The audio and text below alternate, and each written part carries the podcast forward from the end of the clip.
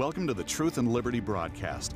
We believe we have a mandate to bring godly change to our nation and the world through the seven spheres or mountains of influence. To further this cause, we give away a product every week that will empower you to get involved in changing your life and changing our world. You can register for our weekly giveaway by subscribing at truthandliberty.net. You can also subscribe to our newsletter to receive weekly updates on guests, news, and much more. This is an interactive live cast, and we welcome your questions. To ask a question during the live cast, use the comment or chat features. Now get ready to dive into this week's topics with our hosts on location in Colorado, USA. Hello and welcome to our Monday night Truth and Liberty live cast. I'm Andrew Womack. I've got Richard Harris here. He's our Chief Counsel for Truth and Liberty. And tonight, we've got an interview with Marissa Joy Selvig. Did I get that name right? I think so. And anyway, I met her when I was up at the Wind River Indian Reservation. She's running for Congress, challenging Liz Cheney. And so we're going to be talking to her about a lot of things going on, and I think it'll be a real blessing. Also, for those of you who have joined with me in helping to build the church building there, on the Wind River Indian Reservation with Jason and Sarah Lucas. I've been raising funds for that, and anyway, she's a part of this. She's the praise and worship leader there in their church, and so it'll be good. You can get an update on what's going on, and so we'll be introducing her a little bit better in a few minutes. But I'm going to let Richard tell you how you can participate, and also we got a lot of stuff coming up that we need to let the people know about. Absolutely. Well, thank you, Andrew. It's good to have all of you watching tonight. We're really excited to have Marissa on, and you know, we've invited her on the show because of her experience there at the Indian Reservation and that aspect of ministry that I'm sure she has a lot to share about. Then also as part of our ongoing efforts to bring you information about current events and politics. And so thanks for tuning in tonight. And we do have a lot going on here at the ministry, as always. There's some great holiday events coming up, Andrew. But before that, even this week, we've got Women Arise, and that's going to be the 28th through the 30th on the campus of Karis Bible College. Audrey Mack is going to be ministering along with Carrie Pickett. So ladies, you don't want to miss that event. It's going to be awesome. You can register online at awmi.net/events. And then also the Heart of Christmas performance, one of the best things going here, I tell you. That is going to be December the 10th through the 12th. It is an all-out Christmas extravaganzas. And we're adding tens of thousands of dollars worth of new lights this year. So it's going to be really, really good. That's going to be beautiful. We ought to do it. And we got a live nativity the next week. Live nativity the week of the 16th through the 19th. So bring the family out. Enjoy Christmas in the Rockies with us. It's going to be great.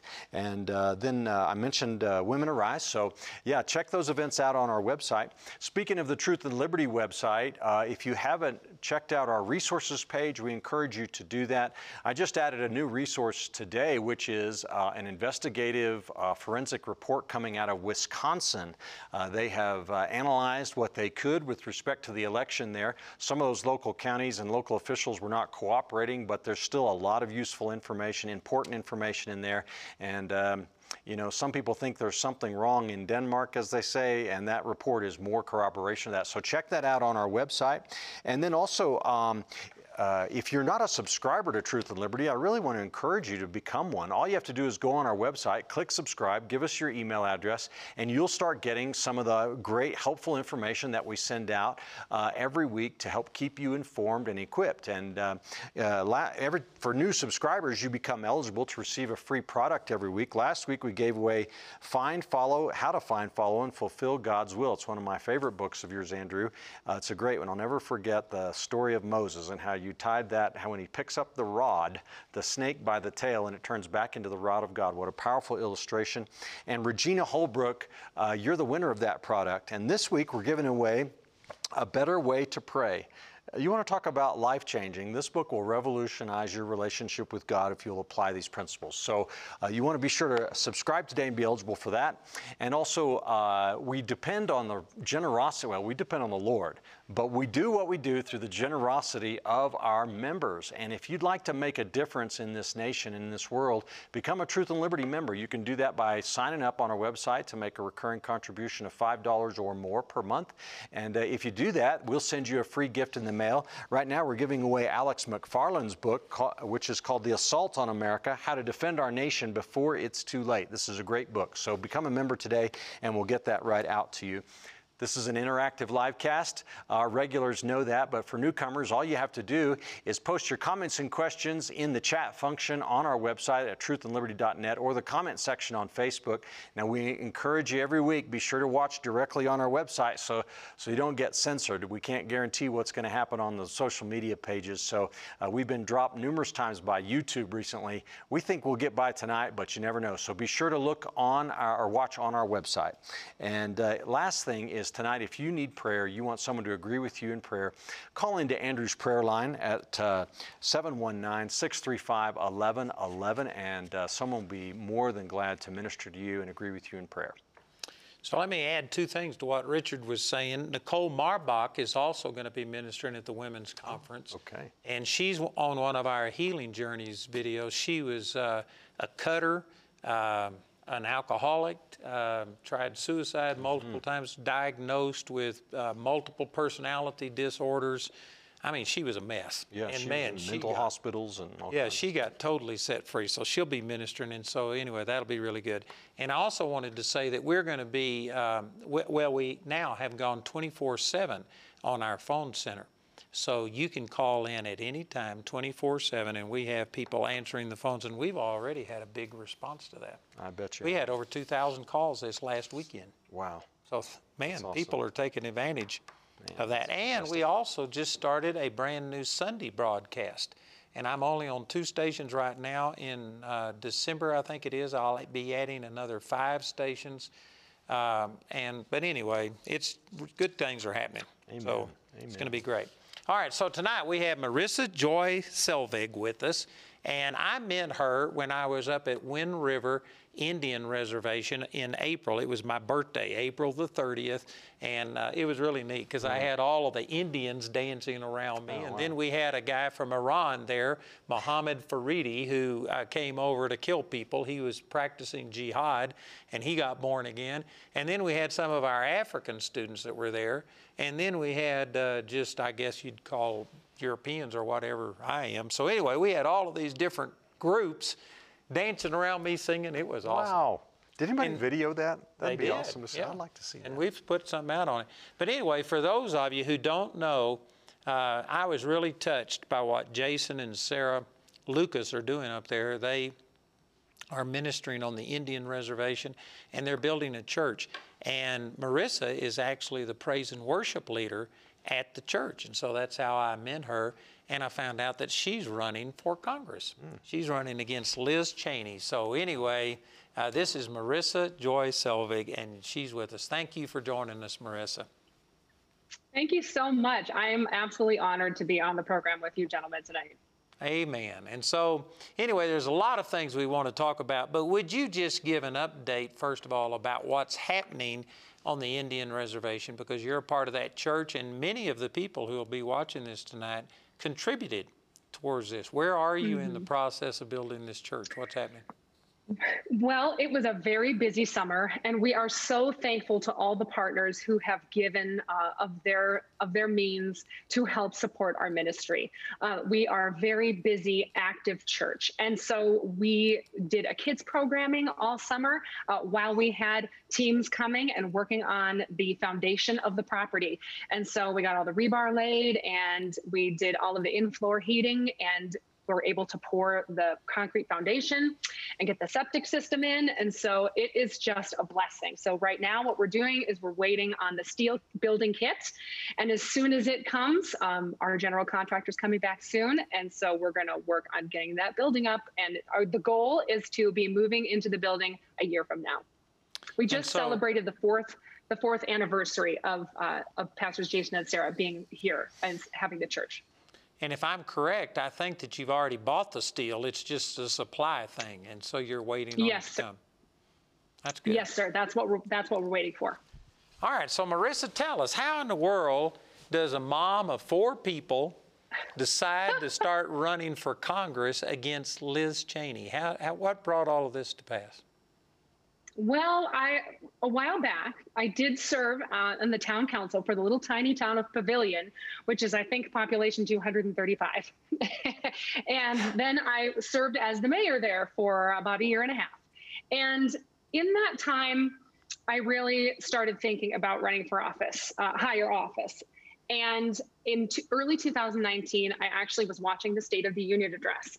And all of a sudden, I was sitting there on the couch next to my husband, and I said, I'm going to be in that room someday, just out of nowhere. I just had this knowing that I was going to be there. And then in July of 2020, there were a couple of Native American ladies actually who prophesied over me that I would be running for this office. And then it was an amazing time of prayer. And then after that, we all got COVID-19, and those two ladies went home to be with the Lord. Wow. And so since then, I have been working very hard and in a season of trusting and patience with the Lord when it comes to this campaign, because his ways are not our ways, and he is having me run this campaign in a way that is a little abnormal for the normal way you would run a political campaign. So give us some information. Not everybody's familiar with Wyoming, but I think you only have one congressional seat. It's sparsely populated, and we do. The Indian reservation, I think you said that the Indians are nearly totally Democratic. And so yes. What's it like? Is this like climbing uphill to run a campaign against Liz Cheney? It is like an uphill battle. I'm trying to keep my eyes on the maker of the mountain and not how large the mountain is, nor the other people who are on the mountain with me. But to give you a little facts about Wyoming, Wyoming is the least populated state in the union. We have about 580,000-ish people. And we are an at-large state. So we only have one representative, and that is currently Liz Cheney. And so our representative really has to travel everywhere in the whole state. It's not like Colorado, where you might have a certain section or corner. It's the entire thing. So it's a lot of travel, and it's excellent because you don't always get everywhere in Wyoming. My husband and I have lived here since 2010, and there are still a few places we haven't been. And so when I'm going to travel places, it is really fun to see new places that I haven't been, because Wyoming is just so beautiful. I know that you were able to come and see a little bit when you drove up from Woodland Park. But it is just an incredibly beautiful place, and I would encourage everyone to come visit. And so, how do you say this? Who are your competitors or the candidates that you're running against? Republican, and I guess Liz Cheney is the only Democrat, or excuse me, she is a Republican, but she's acting like a Democrat. I'm sorry, I let that slip. You did let that slip. Yeah. So anyway, give us who you're running against. Sure. What's happening?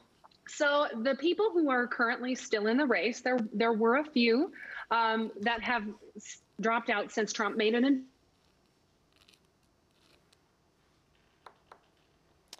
Okay, we lost you, Marissa. I don't know what happened here. Hopefully we'll get her back. Our guys, I'm sure, are working on it right now. So I was incorrect saying that Liz is a Democrat. She is not a Democrat, and she's actually been very conservative. Are you back, Marissa? Am I back? That was very strange. Yeah, I'm sorry. Yes. We lost you there for a second. You just froze.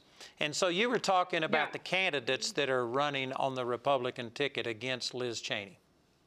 Yes. And so one, her name is Harriet Hageman.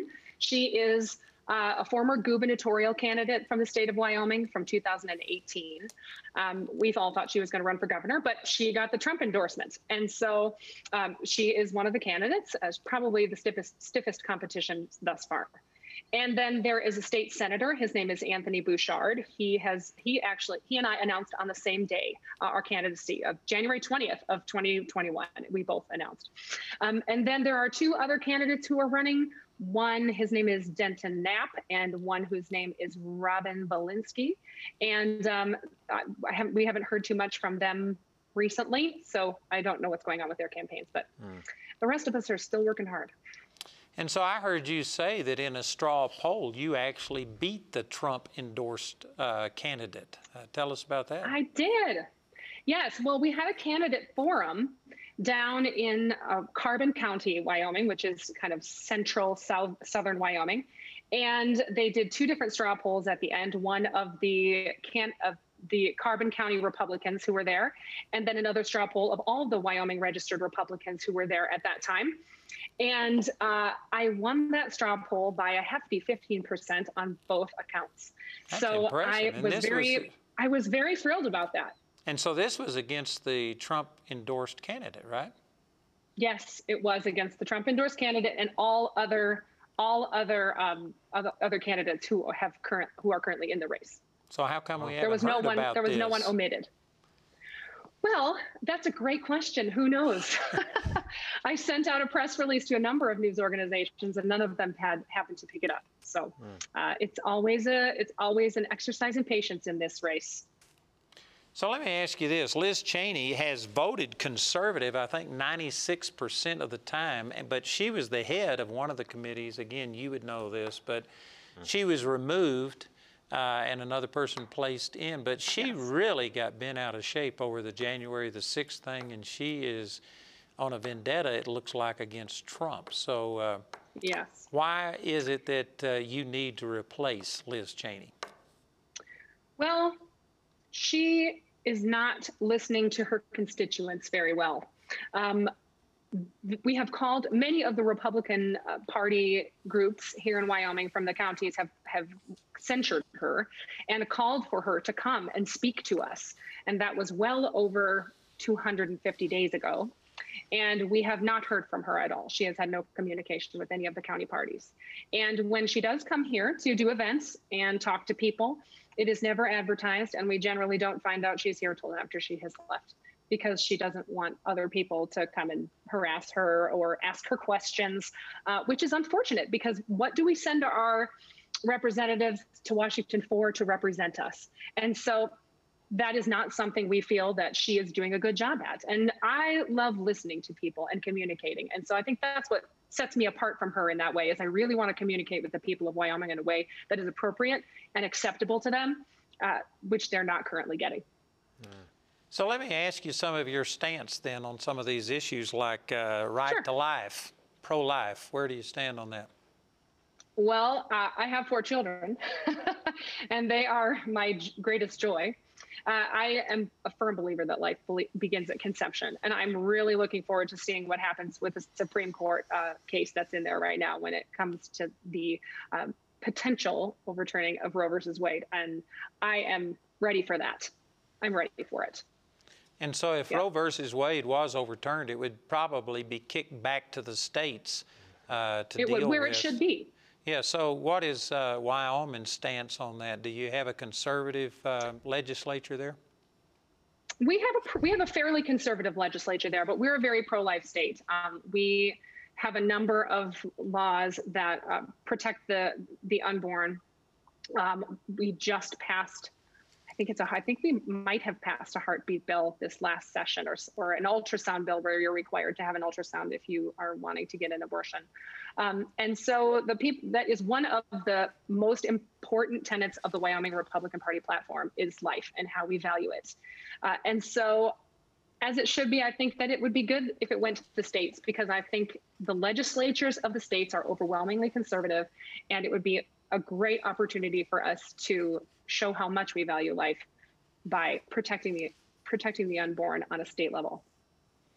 So here's another question. Liz Cheney has really turned against Trump and is leading a vendetta against him, and I'm assuming that she is just totally embracing the outcome of the 2020 elections. How's your stance on that? Do you think that the election was compromised? Was it valid? Where do you stand? That's a really great question. I get asked that question a lot, actually. And I think that My answer is generally this. Was there fraud in the election? I absolutely believe there was. I think, was it enough to overturn the election in favor of President Trump? I'm not entirely sure, because one thing the Democrats are good at is getting people out to vote. And I think that we as conservatives need to get better at organizing our people and getting people registered so that we can overcome the vote on the other side. And so what would your stance be on what the Congress is trying to pass about this election, federal takeover of elections? Where do you stand on that? Right. I just made a post about that the other day. Is it 2747, I think, or something like that? And they're so sneaky how they want to sneak it back in, because here we fought HR 1 and S1 at the beginning of the year, and now they're bringing this federal takeover of the elections back again. And so it's just absolutely inappropriate what they want to do, and this, especially with some of the things that are in that bill in regards to automatic voter registration and taking away the ability of states to decide how they want to reinstitute the right to vote for people who've been convicted of a felony. I think that needs to be left to the states. And voter ID laws are in there too. They don't want to let states have a voter ID law. Well, voter ID laws are, everybody has an ID. And so to me, that's very silly. And you can't get on a plane without an ID. I know. You can't drive without having an ID with you, and yet they want to give people the right to vote. And I'm sure they present it as if it's opening up and making the votes more available to everybody. But what they're wanting to do is to get the illegal aliens and people like this to come in and vote, because they're overwhelmingly Democratic. Yep, and they want to enlarge those voter registration rules, and there's lots of theories about why they want to do that, but the proof is out there that the states aren't even keeping those up to date, especially the more Democratic leaning ones. So what do you think needs to be done to correct the process, Marissa? Well, I think, number one, we need to stop that bill, and we need to, especially for people in states where you have Democratic representation and you're conservative in that district, you've got to pressure your Congress people, because I think most of all, people are motivated by self-preservation, and people in Congress want to keep their job. And so in order to keep their job, they're going to have to make their constituents happy. And if a majority of their constituents are pressuring them to stand against a bill like that, I think that pressure is what moves Congress people. And so that's what we need to do, is we've got to get activated. Especially if you, like I said, if you're in an area that has a Democratic representation, put pressure on them and educate your friends and your citizens, your fellow citizens, because informed voters are always going to make better choices when it comes to candidates, when it comes to bills, and it takes an army really of people to keep track of all these bills, because there's so many and they're coming so fast and they're trying to sneak everything in. You have to have a hawkeye in order to catch it all. And that's why I appreciate the Truth and Liberty Organization. You guys are really great at putting that out there, because you obviously have a team of people who are looking through the bills. And that is awesome. And we all need to be doing the same thing. And I believe that part of what this voting thing is all about is paper ballots or mail-in ballots and things like this. And we've had some people on here that say that the only way to guarantee election integrity is to go back to paper ballots being cast in person. And they're wanting to push mail-in ballots, which will allow ballot harvesting and a lot of other things that could really compromise elections. No good. Right. Yeah. All right. That's so no that's good. Good. Yeah. So how about the border crisis? Where are you on all of this? Oh, boy. Well, what a crisis. I think that the answer to the border crisis really is not that difficult. I think, one, we got to close the border. Number two, we got to finish the wall, because those contractors are getting paid to not finish the wall. And to me, that's unacceptable. Our tax dollars do not need to be going to pay contractors who are not finishing it to keep our border safe. And three, I think that it's important, I think that it would be important for us to do a temporary moratorium on all immigration. We have to stop it for a while so we can get control of what is, of the people that are coming in, the people that they have let in, that they're shipping all over the country. And then Yeah, that's what I was going to say. Those three things are important. I just heard today that Biden is now in favor of the wall, but it's a wall around his house. They spent $400,000+ building a wall around his house, but he won't spend the money that's already allocated. The materials are bought, and he's not allowing the southern border. You know, I did read, though, that he finally admitted that the stay in Mexico policy that Trump had was a good thing, and they're reinstituting that. So, well, I think the courts made him do that. Oh, is that okay? Yeah, well, it went to court, and he was forced to do that, and so that's not voluntary. Well, then we don't give him credit, but still a good thing. No. But you know, the other thing that drives me crazy is that it's the president's job to enforce the laws. That's part of his constitutional duty, is to enforce the laws, and it is a felony. It's a felony to come over the border illegally. And why are we not enforcing that law? We have not been enforcing that law for a long time. And that's unacceptable. It's unacceptable. And they have mandates on U.S. citizens that you got to get vaccinated and you have to do all of these things. But there are zero enforcement on all these illegal aliens. And what's the figure now? Isn't it over 900,000? Illegals this year? Yes. Yeah, it's record numbers. I don't even know. And they've got another 30 or 40,000 that are massing towards the border right now. They say that they're going to be hitting in a week or so. So let me ask you this. Where do you stand on all of the vaccine and the mandates and firing people if they don't get it? What would your opinion be on that, Marissa? Well, I think that it is important that we have the freedom, that we have medical freedom, and that we have the ability to choose what we want to put in our bodies. And so I think that mandates are unacceptable. I don't think that they're acceptable from a business or a government entity. Nobody should be forcing you to put something in your body that you don't want to put in your body. And I think that I think the coercion is quite remarkable that's happening in America right now, and shameful to say the least. I also am proud of all of the people who are standing up, for themselves and quitting their jobs or going on strike. I am very, very proud of the bravery of people to maintain their bodily integrity by not giving in to the mandates.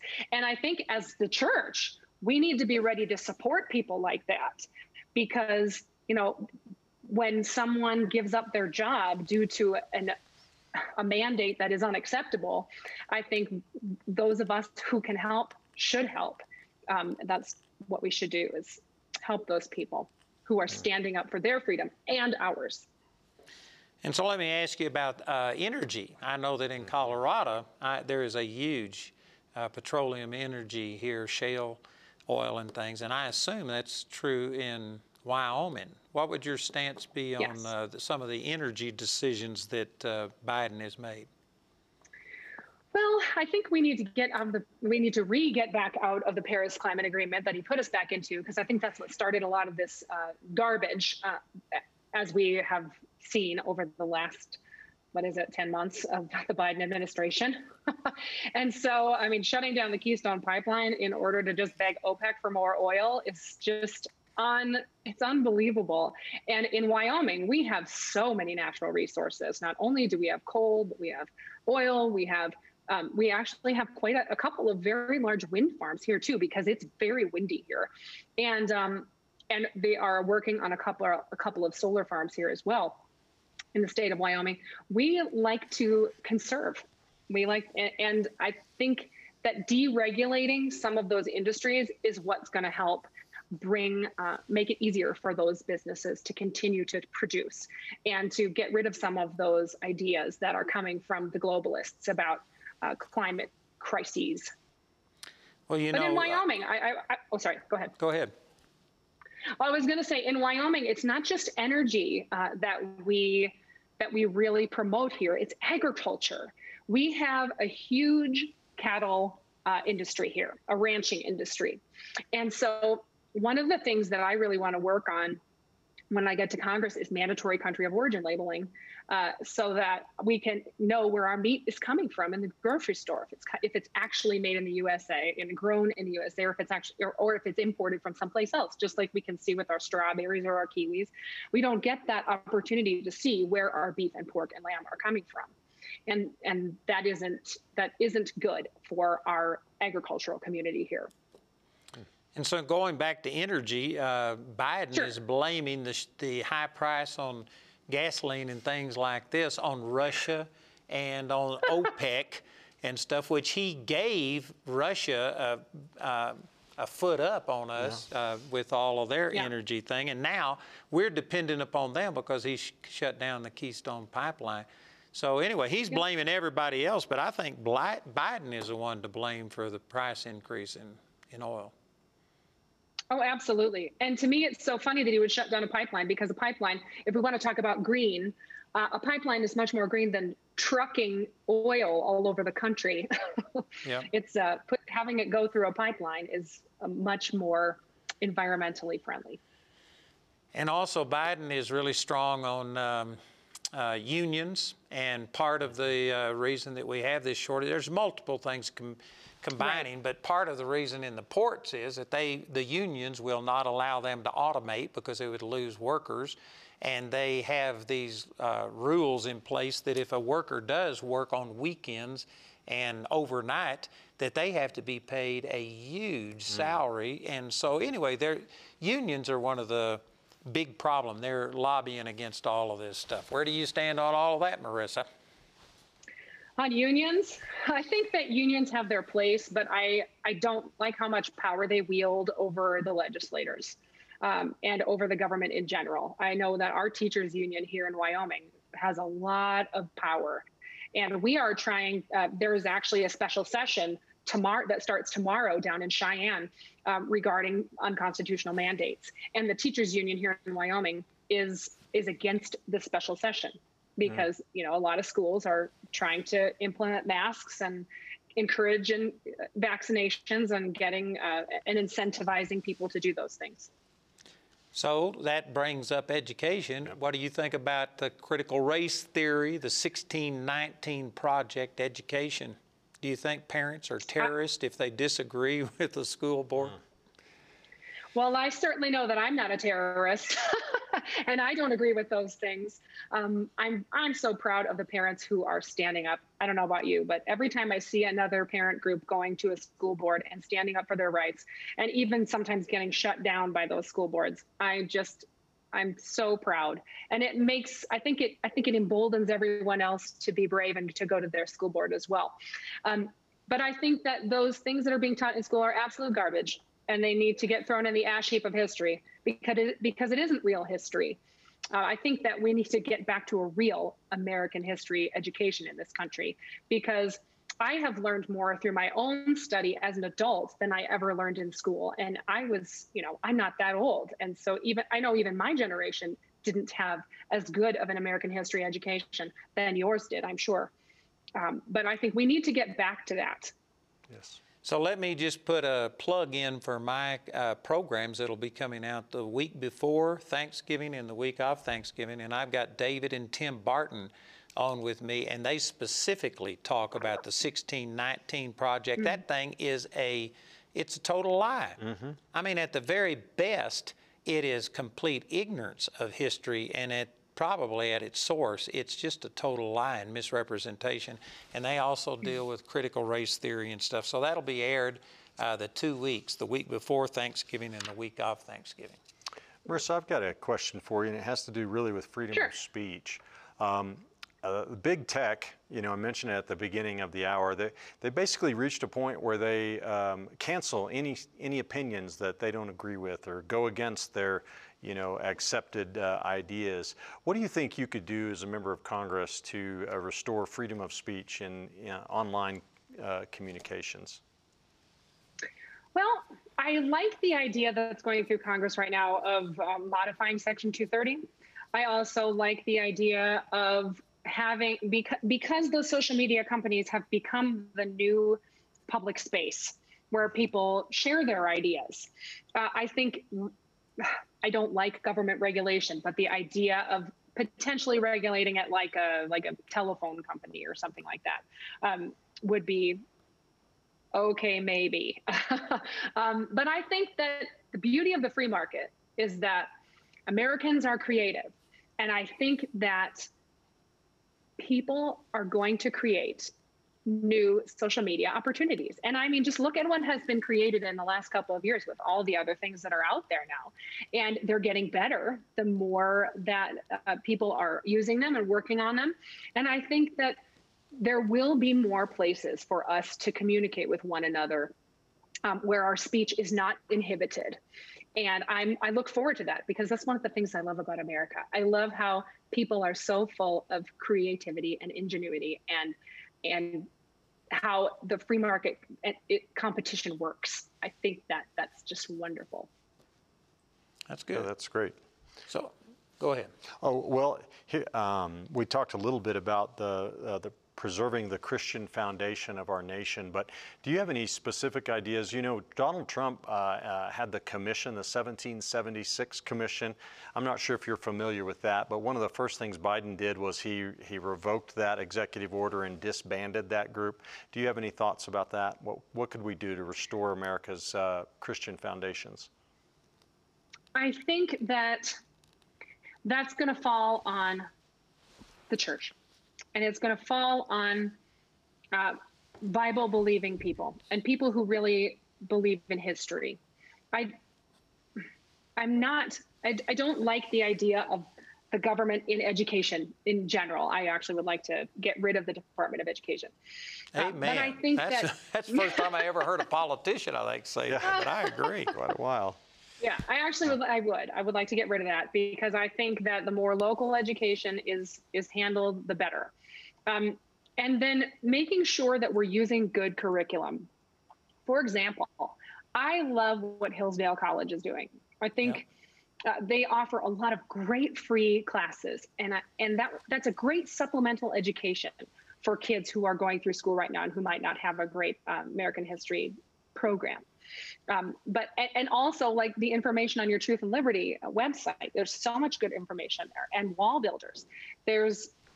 There are so many opportunities for us to self-teach, and until we're able to get rid of the Department of Education and get the education system back under control from the leftists, that's what we're going to have to do, is we're going to have to use those alternative sources of education for our children and our neighbors, to let them know about it too, because I actually hand out constitutions all the time. I always keep 5 in my purse so that people can have a constitution if they don't have one already.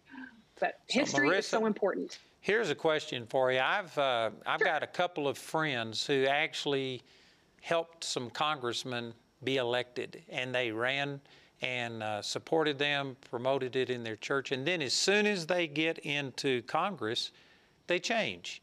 And one of my friends went to his congressman and just basically rebuked him and says, I went on the line, I helped you get elected, and yet you're voting liberal on things that you promised you wouldn't do. And this man said, you don't understand the pressure. You don't understand what they're doing. And he didn't give the details, but it made you think that, man, he's being blackmailed, being intimidated. So my question is that a lot of conservatives run on being conservative, and yet when they get there, they seem to get infected by the virus that's at Congress. How are you going to stand against that and hold your conservative views? Hold my conservative views. Well, I think, number one, I don't bow to any other God but Jehovah. And I think that the God that runs Washington is money. People are obsessed with power and money. And like Alexander Hamilton said, you know, people are greedy and vindictive and rapacious. And so that is what motivates a lot of people going there. Well, I'm a mom, and I am a worship leader, and I'm a musician, and I am not driven by the love of money and power. I just want to go to Washington and make a difference and help save this nation, because it's on a trajectory that is dangerous for it. And somebody has to stand up and have a backbone. And I think there are some people, for example, Lauren Boebert, she spoke at Truth and Liberty conference, and I was there. What a firecracker she is. I can't wait to meet her someday. Yeah. And I think that they're paving the way for the rest of us, because we've got to stand up against the corruption that is happening there, even if we are threatened, even if you know, for me, I don't have anything blackmailish in my background. I don't even have a speeding ticket in my record. Well, what qualifies you to be a politician then? Man, all politicians have skeletons in their closet, it seems like. Yeah, not this one, not this one. But you know, the four pillars of good governance are transparency, accountability, the rule of law, and participation. And so I think I embody those, and our good Wyoming values of hard work and personal responsibility and teamwork and toughness. Those are things that keep me in Wyoming. One of the reasons I love living here is because my values line up with Wyoming values. And we're tough here, and I don't care about money like a lot of people in Washington do. So I know I can stand up to the swampiness because I have Jesus. Amen. Marissa, would you be in favor of term limits for members of Congress? Yes, sir, I would. I actually have signed the U.S.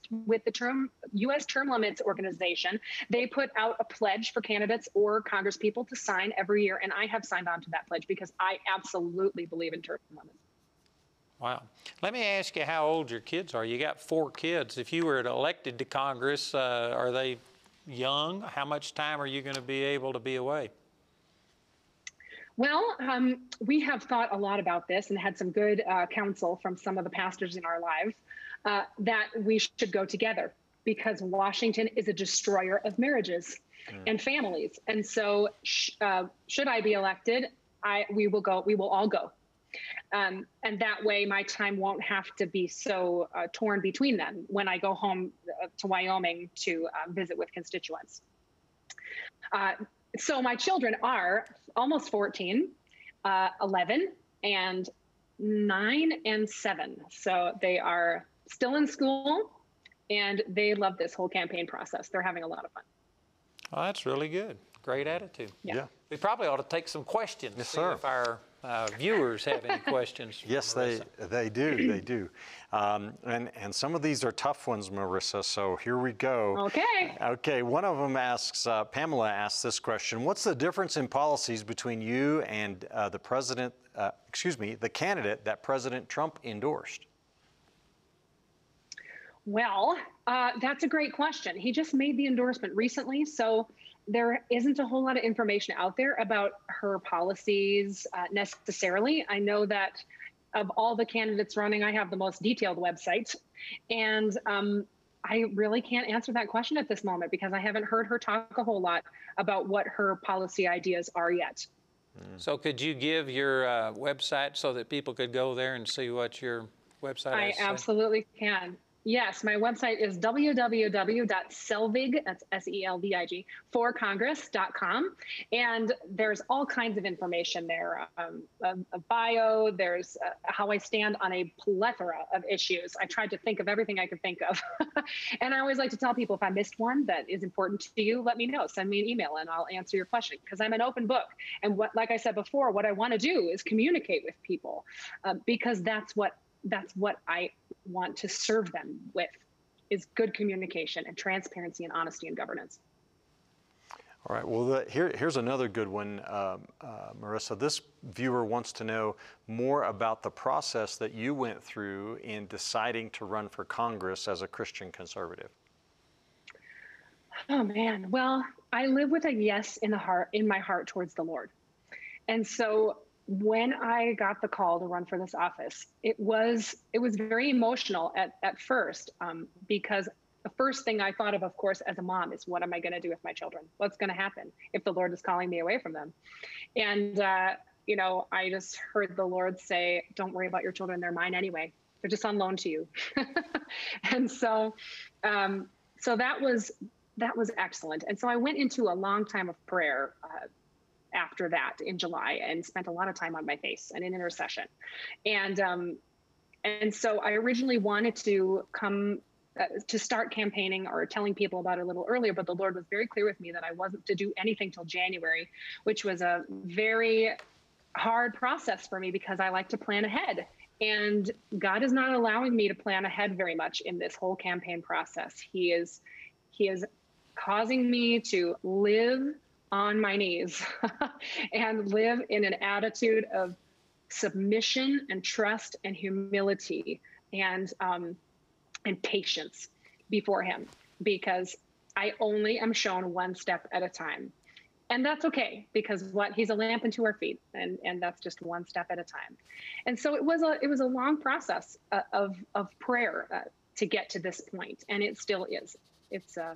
I spend a lot of time on my face on the floor. Well, let me say thank you for running. I tell you, we want to encourage more people to run for public office. We got to get involved. This is the reason we're in such a mess, is because the Christians have been out of the battle. Exactly. Let me ask you a question about finances. How do you finance a campaign like this? Are you independently wealthy? Not at all. I am not independently wealthy, so I love to take donations. If you go to my website that I mentioned before, there's a donate button there, and any amount is great. But I kind of actually have some really fun ideas of how we can change how we fund political campaigns.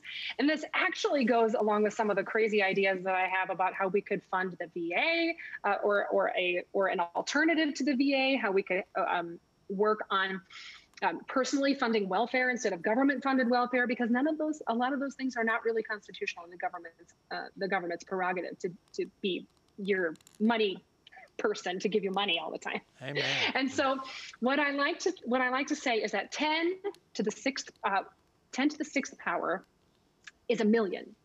And so, if every person, if 10 people gave $1. And then those 10 told 10 people and gave $1. And those 10 people told 10 people and gave $1. That would equal a million in only 6 rounds of the 10 giving 10. And I talk to a lot of people who don't have a lot of money to give. And so a lot of times I don't ask them to give. I ask them for their voice before I ask them for their money. But I think that this is a great way to give a little bit and then ask your friends to give a little bit, because everybody has an extra $1.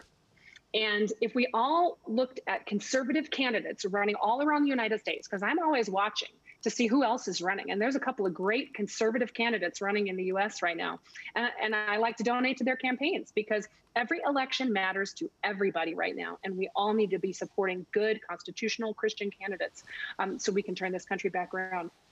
And I think that's an easy way to do it, is giving $1. You know, if you normally donate $25 to a campaign, find 25 candidates and donate $1 to those 25, and then tell 10 friends to do the same. I think it'd be a great way to fund campaigns. And if you give anonymously, you can give up to $50 anonymously, and your name wouldn't have to be on a list. Great. That's pretty good. It's pretty creative. I think I might use that for the ministry. There you go. Good idea. Yeah. 10 to the 6th power. That's awesome. 10 to the 6th power is a million, yep. Well, Marissa, one of the things that's been in the news a lot, at least among conservatives, is the mandatory vaccines for our men and women in uniform, and it's causing many of them to decide to retire from the military, and some even are looking at the prospect of being dishonorably discharged because they don't want to take this unproven vaccine into their bodies. Yeah. And I'm curious, what is the pulse that you're getting amongst retired and active duty military in Wyoming? How do they feel about this president's performance, and what would you do to change that? Well, I think a lot of the veterans in Wyoming are not happy with Joe Biden. There's a lot of questionable bumper stickers that I see all over, and lots of flags that have questionable words on them everywhere. This is Wyoming. And so I think that the mandatory vaccination, number one, as I said before, is unacceptable. You shouldn't be forced to put something in your body that you don't want to put in your body. And especially with the dishonorable discharge, I think that's horrible. And I know that there's been a fight in Congress recently about whether that's in the bill or not in the bill, in the budget that they're talking about. And to me, it's like, why is that in the budget?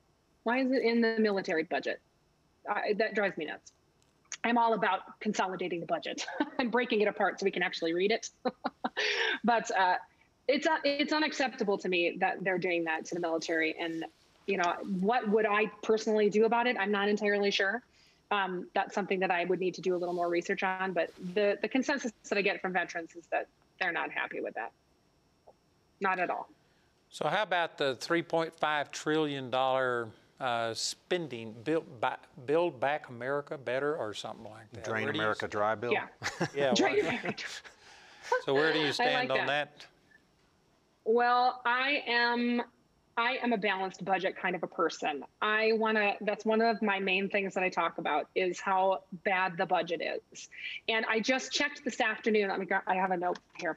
At 4:24 p.m., the debt was $28,918,706,000,000. That's $86,000 per person in the United States. And the government only brings so fiscal year 2020, the government only brought in about $3.5 trillion. And that's just what they want to spend on the budget reconciliation package. That doesn't even include the $1.9 trillion of infrastructure. And I always think to myself, if a family cannot spend outside of their means, neither should the government. Amen. Neither should the government. And so we have to get our priorities straight and get a revelation on what is appropriate amounts of spending and have a real conversation about what are the priorities of the American people. Have they changed? You know, are our priorities now actually taking care of people instead of doing other things? Then we have to figure out, what are we going to cut? If you really want people to have free childcare and free college, then what are you going to cut out to support that? And those conversations are not happening. And that's very unfortunate, and I'd like to change that. And sounds good. Yeah, definitely. Yeah. Well, so Marissa, we have a guest who's asking about the Indian population there in Wyoming, and some of your comments at the beginning of the live cast.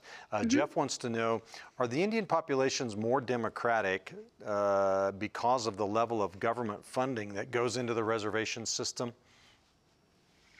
I think so. I think that's one of the main reasons that the reservation leans Democrat is social programs.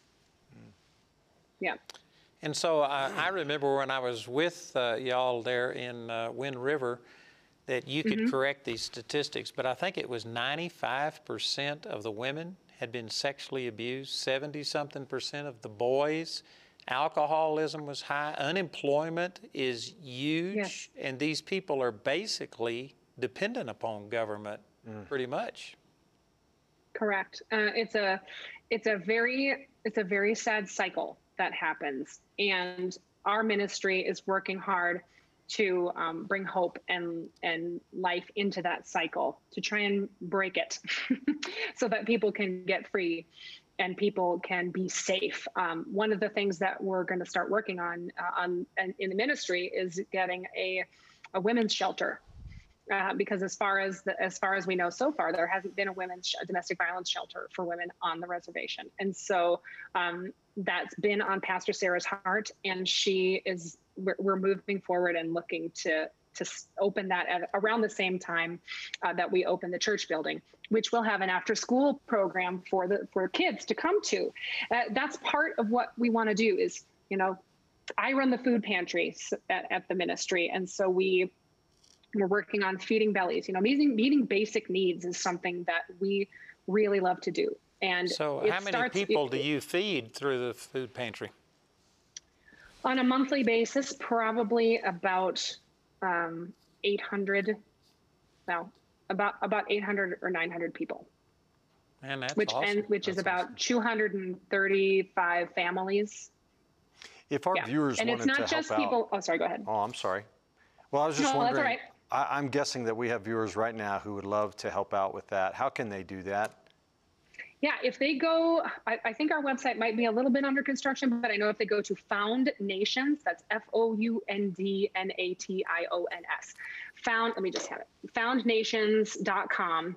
I know that there is a giving button. I'm not sure if it's operational right now, but that is a great place that you can give. And if it's not working, there may be an address on there that you could send a check to.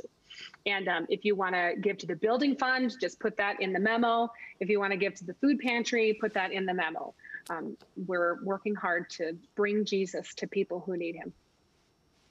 So, Marissa, we're down to just 4.5 minutes left. Is there anything specifically that you want to say to the people? It could be about your run for Congress, or just anything you want to say to the people.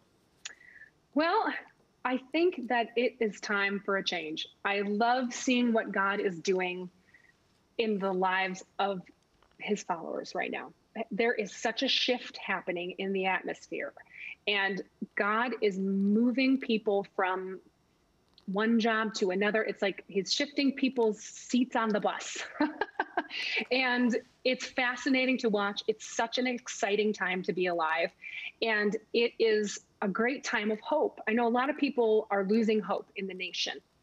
And it's sad to see that. It's sad to see people walking around depressed and talking about negative things all the time. But what I have to say is take hope in the Lord, because one of the words I got from the Lord at the beginning of this process is that God has a good plan for America, and he is not finished with her yet. And there will be a new birth of freedom and righteousness in this land. And it is imperative that we as the church get off of our duffs and get involved, because we cannot be pew sitters anymore. Our country is how it has gotten how it is because we have sat silent for too long. And it is far past time that we get active. And if you can't get involved politically, then donate money. If you can't donate money, then give your time to a ministry near you, especially if you live near a reservation, because it's not just our reservation that is hurting, it's most of them. And so if there isn't a food pantry in your area, start one. We have a free clothing closet too. If you want to start a free clothing closet for people who need clothes, do that. And there's nothing more fulfilling than meeting people's basic needs. And that's an easy place to start. And I think that we can change America just one person at a time. So, Marissa, it's really encouraging to hear you being hopeful and running for office. As you travel around and run for office, have you found other people that are hopeful, or are they discouraged, or are they put out? What's the feel there in Wyoming? In Wyoming, I feel a lot of anger. There's a lot of anger here, a lot of anger towards our current representative, a lot of anger towards the current president. And so I like working on having rational conversations with people and kind of trying to move past the anger and to think about solutions. And solutions don't just come from one person, they come from a group of people. The more people, the better ideas there are. And so I'm working hard to to make the peace. I like to be a thermostat and not a thermometer.